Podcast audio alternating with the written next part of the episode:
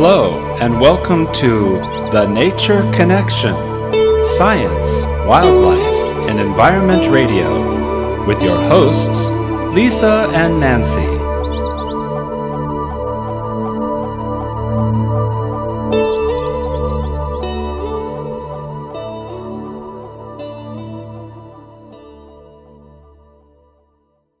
Welcome to Big Blend Radio's Nature Connection show.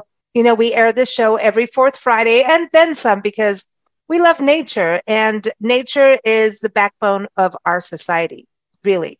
And uh, we do this show uh, with our friend Margot Carrera. She is an amazing nature and wildlife photographer. You can see her work at carrerafineartgallery.com. And she is part of what we do. You know, Nancy and I travel the country on our Love Your Parks tour full time documenting parks and public lands. But we also want to talk about uh, nature and wildlife, not just in our country, but around the world. And we focus on uh, what's climate change, what we can do to mitigate that. What are the effects of climate change on wildlife? And what happens when we lose wildlife? How does that affect us as society? So, we're excited to welcome Dr. David Scheel on the show today. He's a professor of marine biology at Alaska Pacific University it's apparently like he has full sunshine. I think that's what I've heard. He's a field oriented ecologist and he has experience in remote and wilderness settings in Africa and Alaska. Very cool. He is joining us to talk about his new book. It's called Many Things Under a Rock The Mystery of Octopuses. Oh, we've all heard how cool octopuses are. So, very excited about this uh, conversation. Welcome to the show, Dr. Scheel. How are you? I'm I'm great. Thank you so much for having me on your show. I appreciate it. Oh, we love it. And welcome back, Margot. How are you doing? I'm doing great, and I'm so interested in this topic. Uh, I, I watched a movie once about an octopus. I think it's called My Octopus Teacher, and it, I was blown away at uh, how amazing they are, and uh, can't wait to hear what you have to say, sir. yeah, exactly. You know, Dr. Scheel, one thing I wanted to touch on is I know you've done work in Africa studying wildlife as, as eh, like lions as predators. And so then you go to octopus. Eh, eh, so an octopus, let, us kind of look at that species in regards to the web of life of the ocean. Can you kind of tell us why you decided octopus? Do we should we look at them as predators in the water? Because I think we all kind of go, the shark is the big key predator. Don't get in the water. The shark's going to get you. you know what I mean? So when we look at species in regards to the web of life and in, in the marine system, where should we look at an octopus and what got you started to study them? Yeah. Uh, well, I did. I did start with um, African lions, and uh, I think of myself still as a predator prey biologist. Um, and I think octopuses are kind of a, a nice species in that space because they're in that they're in that liminal role where they're both predators and prey in mm-hmm. between. Mm-hmm. And so they have to cope with both sides of that equation. At the same time, the species up here in Alaska is the giant Pacific octopus. It's the largest octopus species in the world. They can reach sizes over 100 pounds. Um, and they are uh, at least potentially uh, you know a risk for large animals in the sea. Um, and so mostly they eat and and hunt crabs and uh, clams and other bivalves. But mm-hmm. i have heard stories of them um, uh, killing seabirds on occasion. And uh, someone even once told me about one that uh, drowned a dog oh my gosh, this is crazy. But they're mm-hmm. smart, aren't they? Because I mean, I've heard things like in aquariums while they where they've kind of tried to trick a an octopus and an octopus could get out of like a they've tried to trick him like in a like a shelter kind of thing and can they get out of this little box kind of thing and they could um so it seems that they they have a bigger brain that we may that we may not realize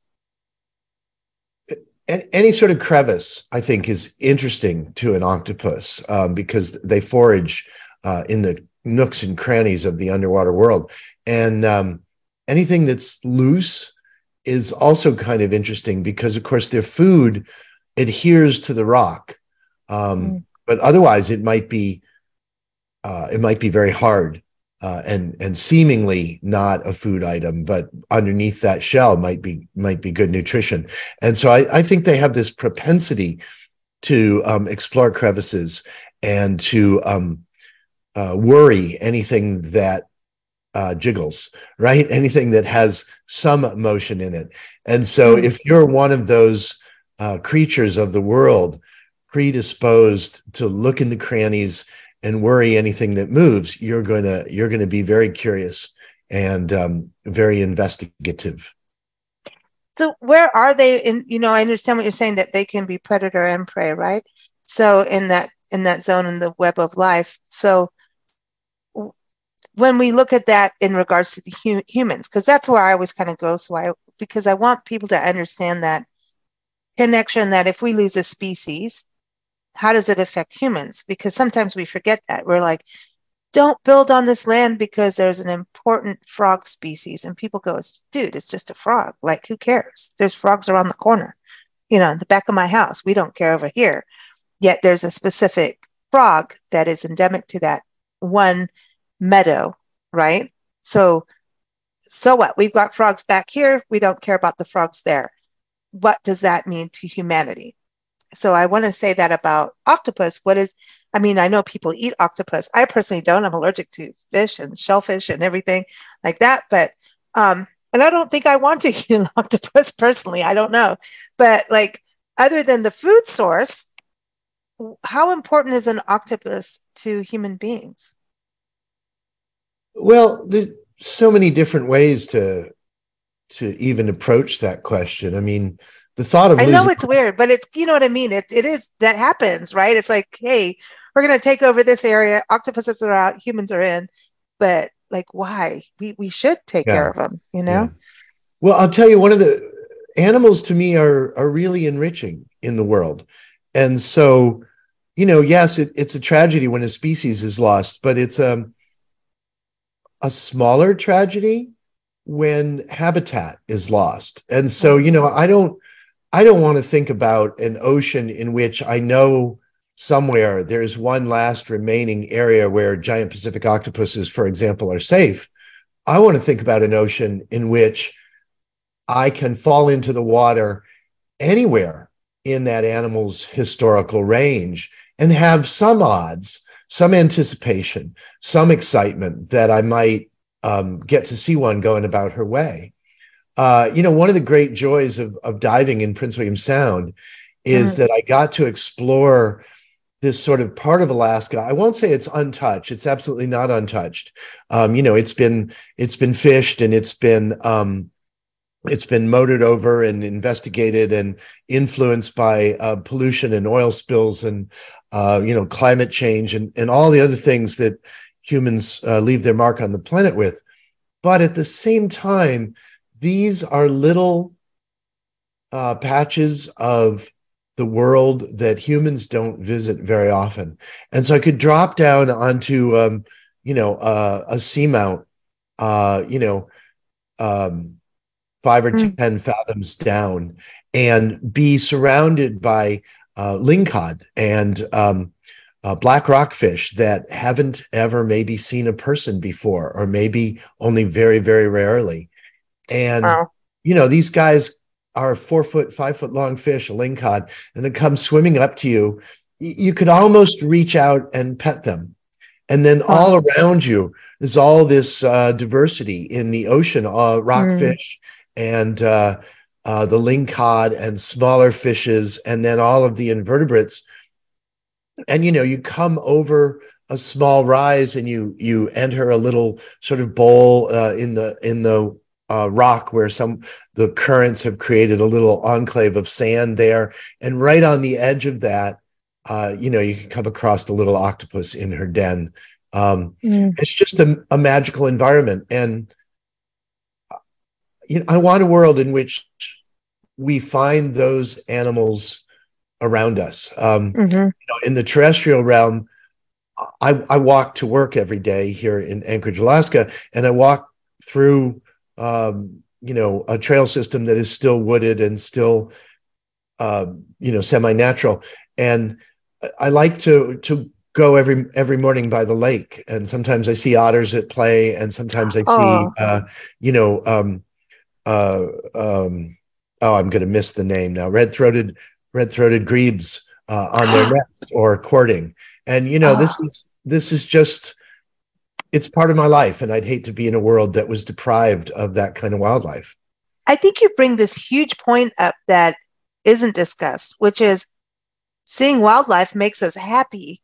You know, we we were just in Iowa, um, Maquoketa, and I'm saying that because I, it took me a long time to learn how to pronounce it. And uh, we were taking care of a property for a lady, and she had uh, Baltimore Baltimore Orioles, which were you know amazing to watch and see them with going in the pond and fountain and just having a ball, and you know. Then we saw a red-breasted grosbeak, and Hmm. I literally like I don't I, I I can't say what came out of my mouth because I got so excited. Like it it was the opposite of road rage, excitement. But the words were like excited because I I actually immediately this is how weird it was. I thought it was a trogon and then I had to remember I'm not in Arizona anymore because of the markings. And I was like, "Oh my gosh, what is this bird? It's beautiful." It has this red, you know, breasted uh, or rosy breasted uh, red or rosy breasted grosbeak. And it was amazing. And all day long, I don't care what was going on with deadlines and people and whatever. I was like, I saw this grosbeak. I've never seen this. It's the most beautiful bird. And then I'm seeing an oriole and then the, you know, the robins. And I'm sorry, I love robins and their happiness. I mean, I think there is something that we do need to connect with in that nature makes us happy to be around because it's very humbling and it makes us realize that there's this huge system out there of all kinds of critters that are beautiful and all kinds of characters and you know different looks like all like dogs right? I mean dogs are the best too you know? And it doesn't matter how per se like it could be a big bulldog and some people say oh they're ugly. No they're not. They're cute. You know i want to play with their big you know lips and jowls and you know i don't care if they drool if they're cute you know so there's something about that i think that it sparks the the little kids in us wouldn't you i want to go to margot on that because you're a photographer too isn't isn't it the oh, beauty yeah. of nature that really makes you happy and you want that with your photography right is that happiness yeah and it's the fascination i, I noticed the fascination in your book that you mm. had mm. for these creatures and and it brought me back to when I was a child. Um, I used to go with my father. He had a boat, and we'd go down to the dock, and sometimes he'd work on his engine, and more than take us out. So I I'd get um, on the dock, and I'd find the area where the clams were growing. Right. And I remember sitting there just uh, studying the clams and and along comes this little baby uh, octopus. And, you know, I was just a child, but I just went and picked it up in my hand and it just, you know, it just moved around in my hand. And I was just so fascinated with this octopus. And, and of course, I, I put it back on the, on the post. I'm sure it was going after the clowns. but, um, uh, yeah, we have a fascination also with animals, their behavior, and you know, their they don't look like what we see on land. Um, you know, they are, and so there's so many amazing fish in the sea that we've yet to discover. Um, it's just um, it's a fascination that I think as humans we have um, for other species. Mm. Yeah. Yeah, and, yeah. and baby octopuses are are just absolutely adorable.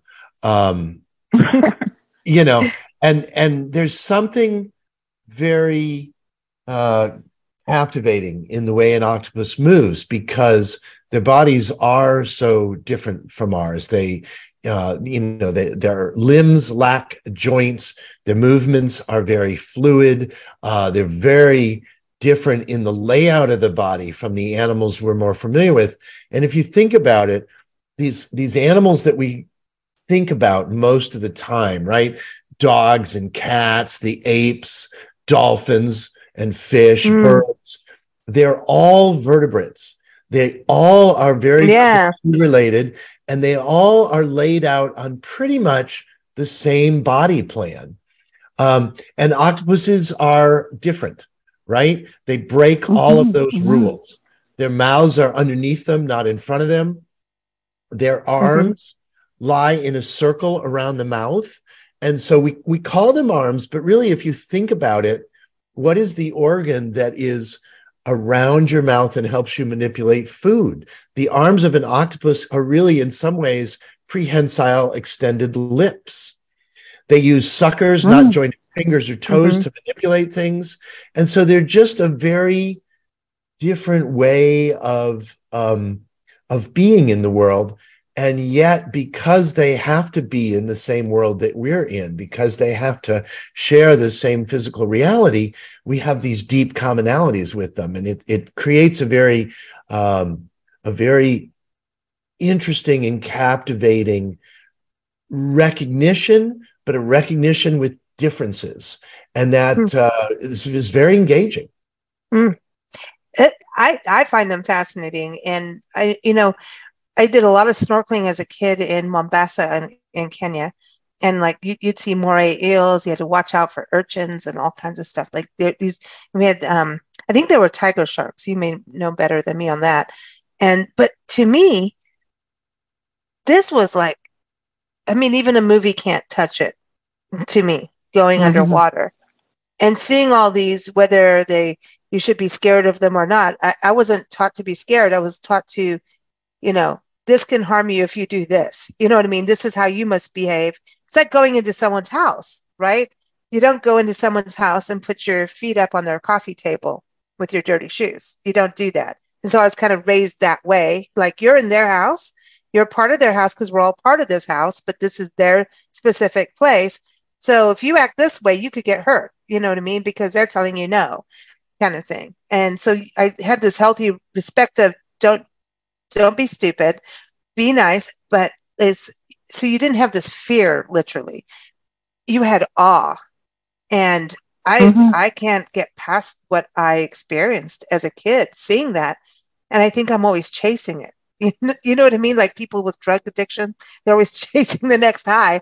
That's how it is for me in regards to seeing these creatures that you just it- it's like how do you survive underwater isn't that part of it too i mean you've got this beautiful piece in your book where you're talking about swimming with octopus and it's it's magical i know people do it with whales sing with whales and um there's something is it because they're underwater that because they're so different from us being above water like i have, maybe it's the fascination i have with frogs that they can do both um I, I tend to like animals that can do both for some reason. Tend to be drawn to it. I love all animals, but like I'm weird that way. But is it something about them being underwater versus us?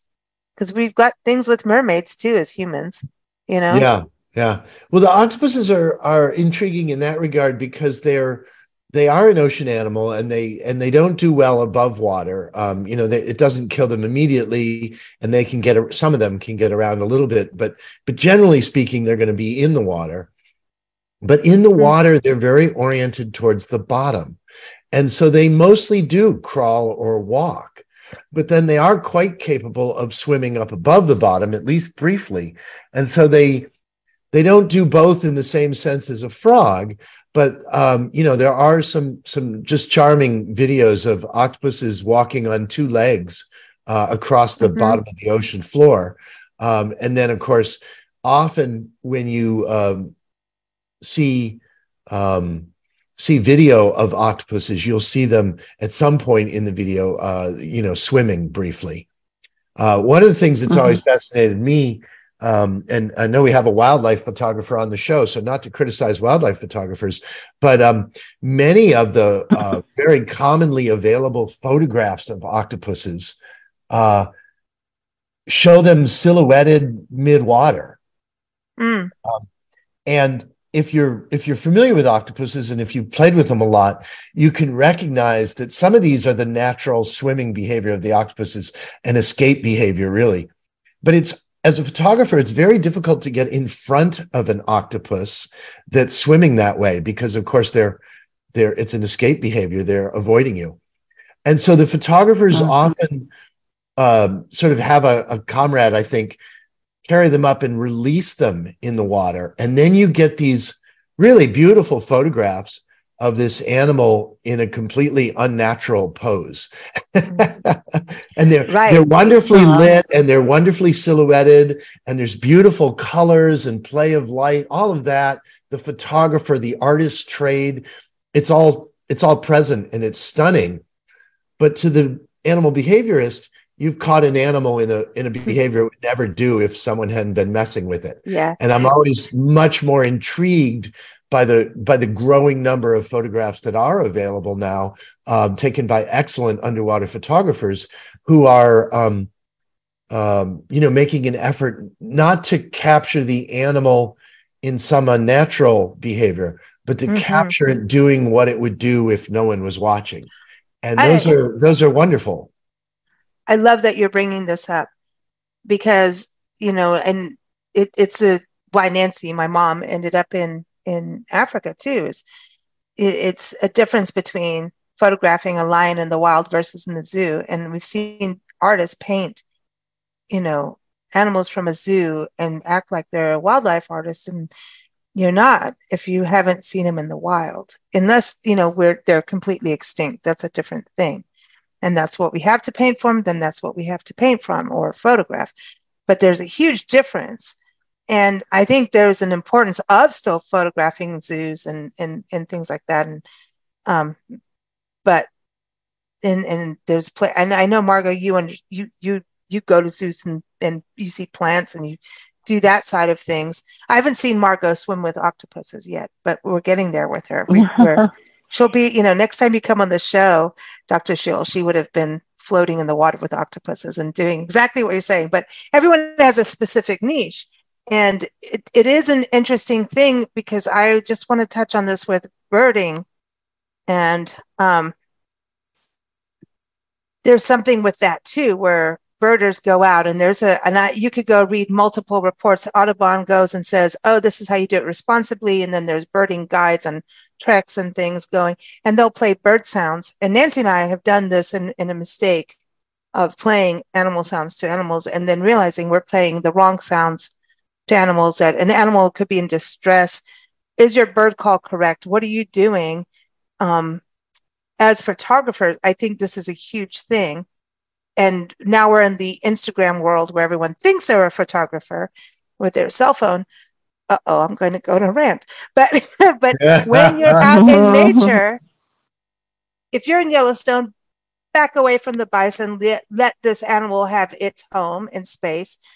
And when you're going out in nature, why did I understand? I understand learning bird calls and being outside in nature and hearing a bird call and learning that, like, oh, that bird is here. I might not be able to see it, but I know that's a cardinal, right? I know this sound first. You know, I've actually gone looking for a dog in a swamp, thinking a dog was stuck in a swamp, and it wasn't. It was a bird call. It was a rail. Anyway, so we won't wow. talk about that, but I did. Anyway, but if mm-hmm. you're playing bird sounds to attract a bird to take a photo, or you're making animals move for a photo, I think it sucks. I'm just saying. I think it's rude to go. Uh, I'm talking about going to people's houses. So, I, Dr. Scheel, wouldn't you say that's kind of also part of that with photography? Is and I want to go to Margot on this, but I, I want to go to you first. Shouldn't we back off and let an animal be?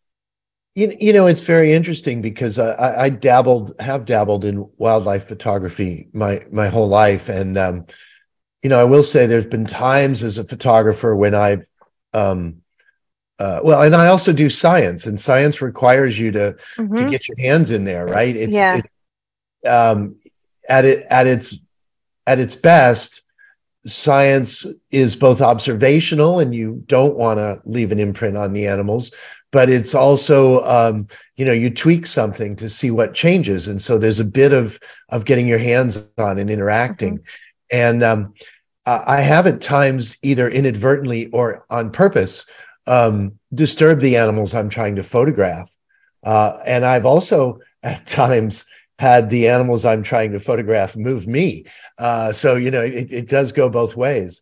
Um, but one of the things I've realized, or at least for me, um, is is that you know it's part of animals are part of the human world we live in, uh, mm. which is to say that uh, we're not. It's not like there's human society and then there's nature, and we should leave well enough alone. It's that there's there's one world and we all mm. occupy it together. Uh, and we're I, I don't I don't foresee a world in which humans are able to leave nature alone. But it, I, I do hope for a world in which um, you know we're able to leave room for nature. Coexistence. Right? Coexistence. Right? So, so, part yeah. of it is like everything I'm talking about that I'm like, dude, no, no, don't don't mess with them. the same time, it is still a step towards coexistence, right? When people do things, it's still a step towards understanding and learning.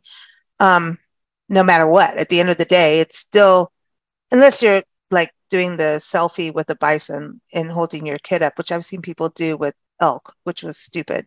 That's stupid. But you know what I mean? Like there's this the stupid people in parks. Mm-hmm. Like don't put yourself in harm's way with your kid and and you want to be safe you want to yeah. be safe and you want the animal to be safe exactly Both. that Both. that's a that's a thing and i think there's that line you know i'm i'm just weird on my own side but it's i think you i think you make a huge and and very valid and and perfect point of coexistence. And margot going to you in nature photography what do you have to say about all this side of it? Because i know you get down with flowers and butterflies and and that kind of photography. Hmm. how do you feel? Like are you gonna you know pick a flower off to take a photo? What what what is your oh, role oh never. as a no. photographer? no. Um on behalf of some nature photographers and um, wildlife photographers i've done both and i've also done it in the zoo but the common thing that I find um, in a really good nature photographer is they wait for the picture to show up. In other words, they don't go after the picture, they don't go after the animal. Um, and there's a, a kind of a communication between the photographer and the animal. And when I'm taking a picture of an animal, I just sit in awe and just wonder, and I I um, am very quiet, and I don't move much, and I just allow the animal to communicate with me. And when it's looking at me and it's sharing its soul with me, that's when I take the shot. Whether it's in the uh, the zoo or whether it's um, out in nature, I you know I've um, here in San Diego, there's a lot of wildlife along the shore. You know, the the seals and the um, mm. um, you know the bird life. Uh, I lived along a lake where we had swans and we had um, uh, blue heron, and I built a relationship with them, and they would actually mm-hmm. come to me, and and I would just take the pictures and and so there's something to be said about relationship um, with what you're taking pictures of. And no, I would never take a, a flower off to take a picture. I, in fact, I, I, I go slowly actually when I'm out in a garden even, and I look to where the light is shining perfectly, and it's almost like the flowers standing out saying, "Pick me, pick me." I mean, you take my picture, and that's what draws my eye to it. It's just like um, I could walk by a hundred flowers, and one will just stand out, and the light will be perfect, and and it just shows all its beauty.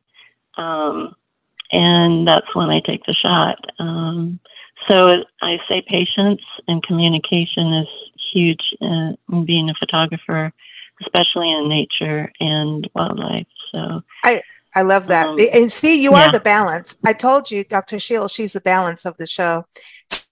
But that's isn't that that coexistence part that we can achieve in understanding animals? And is that isn't that part of you writing the book many things under a rock? Like even what she was saying about the flowers and and you mentioned habitat i think that's the key thing too when we look at the different you know species is are we keeping up with the habitat? Because as we you know populate and you know when we think of marine life are we having a gazillion boats doing the right things in certain parts of the water? You know what i mean? So habitat balance all of that kind of thing we need to look at for the animals and yet coexist so that we do have that appreciation and understanding and enjoyment like you first brought up to at the beginning of the show. Yeah i mean i think it's so true that that many of of of us who who spend time in the out of doors uh, have learned or you know in my case are continually relearning that the um, because I'm I'm not that bright, I have to be taught a lesson a lot of times. Um, that you know you have to wait, you have to let the moments come to you. Um, you you can't manufacture any of this stuff. You can't schedule it. Um, and you know one of the one of the things that I've, I I teach in um, marine and environmental science program at Alaska mm. Pacific University.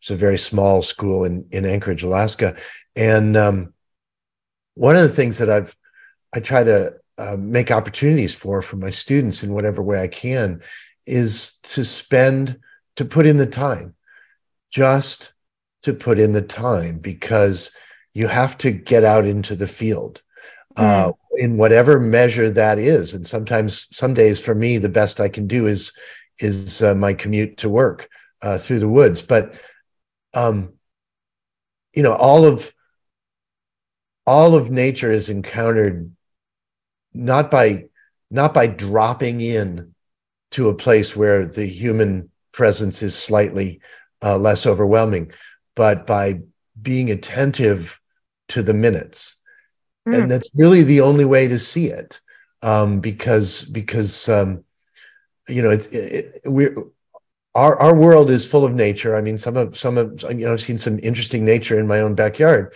um, and as I said, uh, you know, in the local areas, and then also out in wild places like um, 60 feet underwater in Prince William Sound, mm-hmm. or a thousand miles out the Aleutian chain, or or in Africa, and and all of it involves uh, having the time to be to be present. Mm-hmm. Mm-hmm. I agree. I agree. And then, I mean, yeah. look how much you've been for the octopus, right? And so being present for them, and that takes you know, like you're saying, obviously science comes into everything you're doing, and, and thank goodness for science and scientists. Um, it, it just can I just put a thing on here for science? Um, science is always changing because the world is always changing. So isn't that kind of an interesting thing that we're in now with climate change? Even you know, global warming, climate change, whatever we all want to call it, things are changing. It's obvious right? And we can all argue who, what, and why, and where. But science is always going to be changing because the world is always changing. So science is whatever is happening now, and it could change two years from now, just like a virus, like the pandemic, right? The coronavirus is a perfect example of how things change, right? So I just want to say that for people that don't think science matters, I think science matters because it is actually almost like documenting history in a weird way. Would you agree mm-hmm. with that? Like for it is like history and it's so important and what you do as biologists and science you're giving us this you're spending the time i mean experiments and watching wildlife takes beyond well, hours I don't like to think of sci- science as a virus, but um, but, but I, I, brought that know, home I, for people just to kind of that was that was a living thing we all went through that people can know, yeah, right? It changed. No, I appreciate it. I, I, think there's always more to learn, and you know, uh, some years ago, um, I encountered an argument about about the end of science that soon we'll know everything, but it's amazing how much new we know now that we didn't know then and and i think of science as a way of exploring and um, mm-hmm. learning and encountering um, and and to me, it's it's an important way of seeing the world. Mm.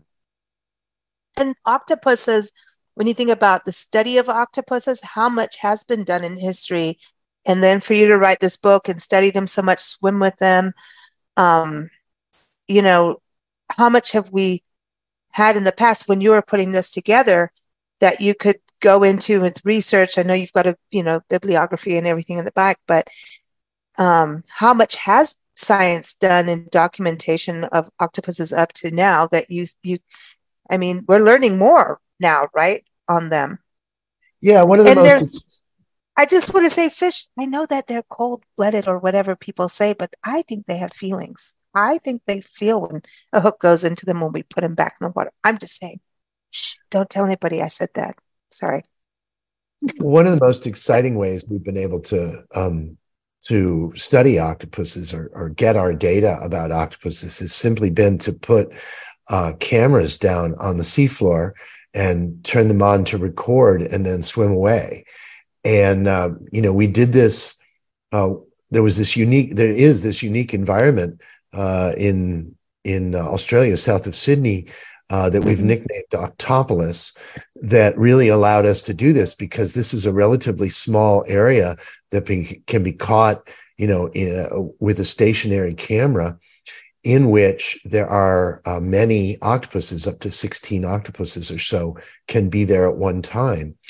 And, you know, you're talking about how things are changing and the world is changing and the ability to learn about the world is changing. One of the mm-hmm. things that made this possible is that we were able to use small, affordable underwater cameras. And 20 or 30 years ago, these cameras didn't exist. An underwater camera mm-hmm. was a big thing that um, you know couldn't run for very long without power and and so on and so forth. And nowadays we have small, affordable cameras that can record for two or four hours at a time. And so what we did is we just took these cameras down at dawn, set them up, uh, swam away, came back about when the battery would die and swapped them out with another set of cameras uh, and did that throughout the day. And then we were able to sort of try and record or observe, if you will, entire days of these uh, animals at the bottom of the sea. And um, so a lot of my time spent with octopuses in, in this one way was time watching them on video.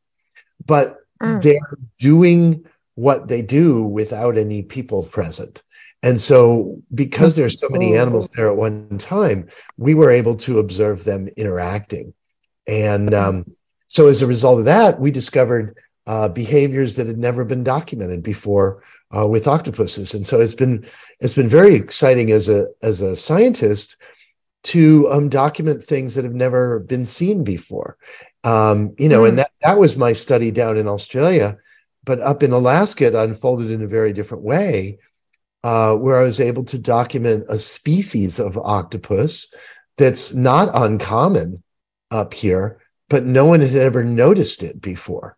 And so, you know, as I said, there's something about science that is a, a form of explore, exploration. And I was very privileged privileged to be able to, um, you know, find new things that, uh, or at least call attention to and and and write about new things that had never been um, never been noticed before. And didn't you also work with like you here we've got technology right where you can do it. I mean, even if you know fans of David Attenborough, right? A lot of the photographers, it's it is exactly what you're saying, but it is hours of footage. So I'm going to say all of you photographers and scientists, biologists, you know, even botanists, a lot of your you've got the biggest popcorn bill than anybody in the world. Because they're watching movies all day long watching but it's like this uh, it's magical and it's a lot of you know work because you can't just speed through really because you could miss that one thing that's different that one leg movement or something really small. So it's uh, such attention to detail with the work that you do which i bow down to big time. But isn't it also looking at um, the behavior that others have seen through the years, the indigenous people of Alaska, Africa, when when you were there too, about you know people who also hunt uh, for for food. We're not time trophy hunting, but for food, also understand the wildlife because they've been watching them to be able to understand how to to you know hunt them. So has that helped as well?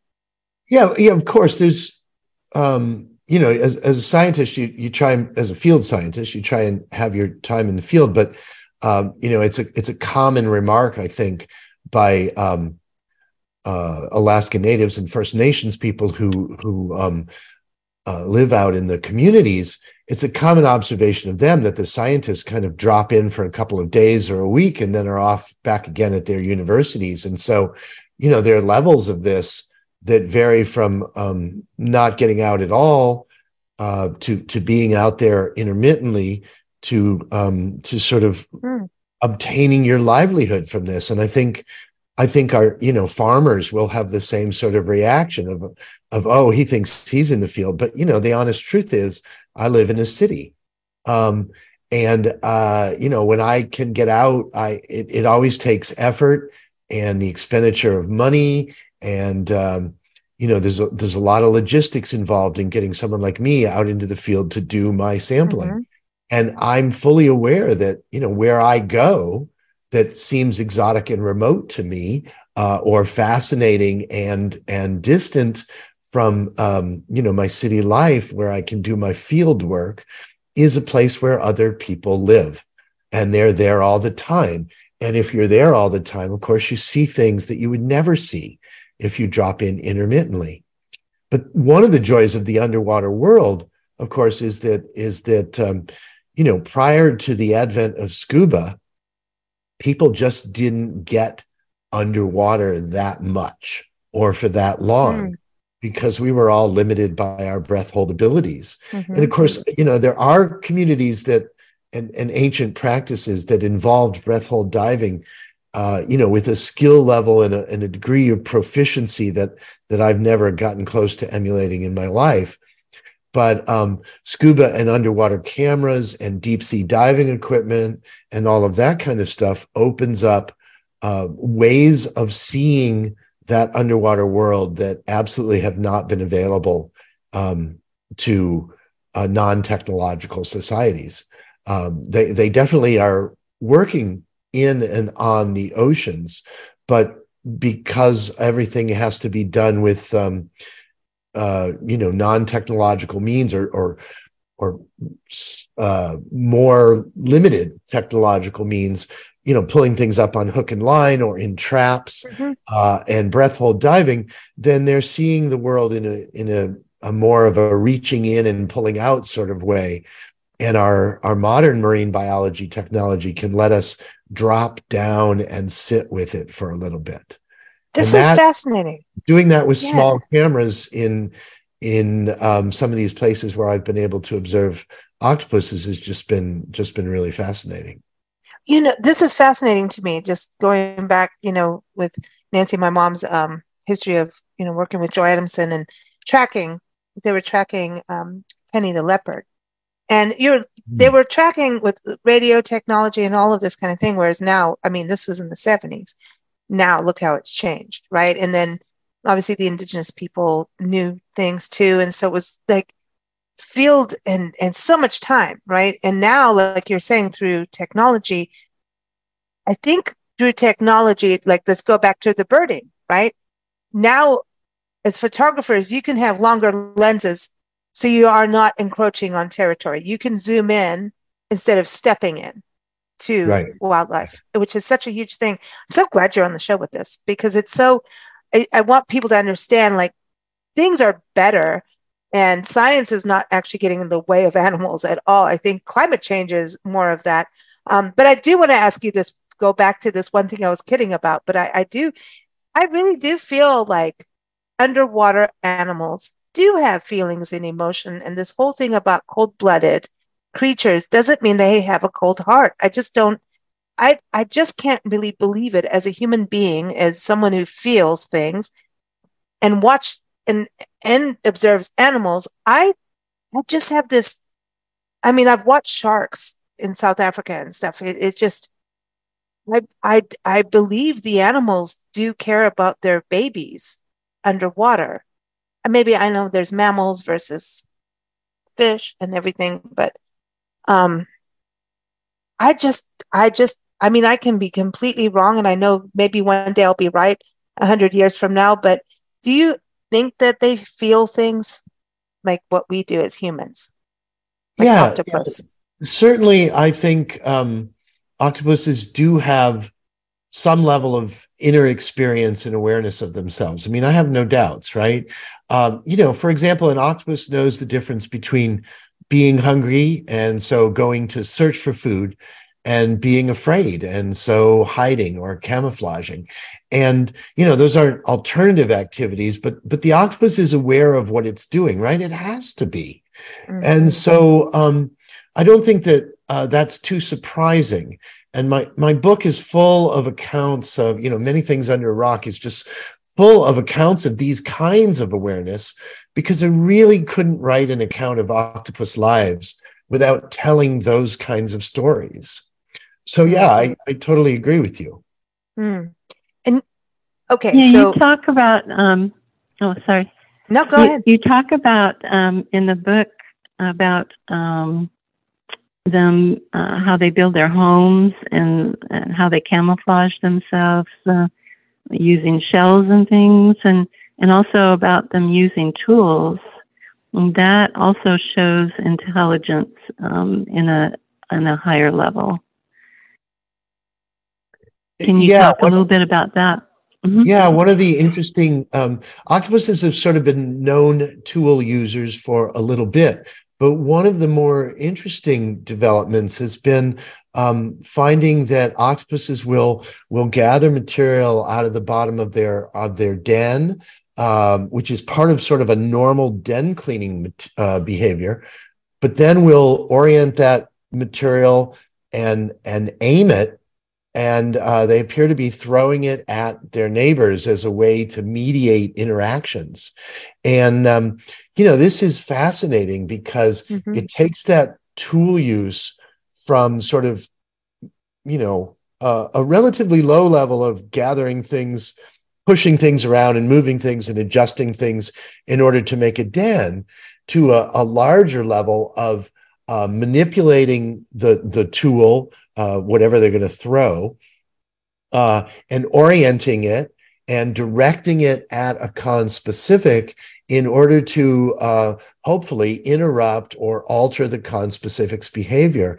And there's relatively few animals that are known to have a way to throw things at conspecifics uh, in order to change uh, the conspecific's behavior. And most of those those animals that we know of are are basically the the social mammals.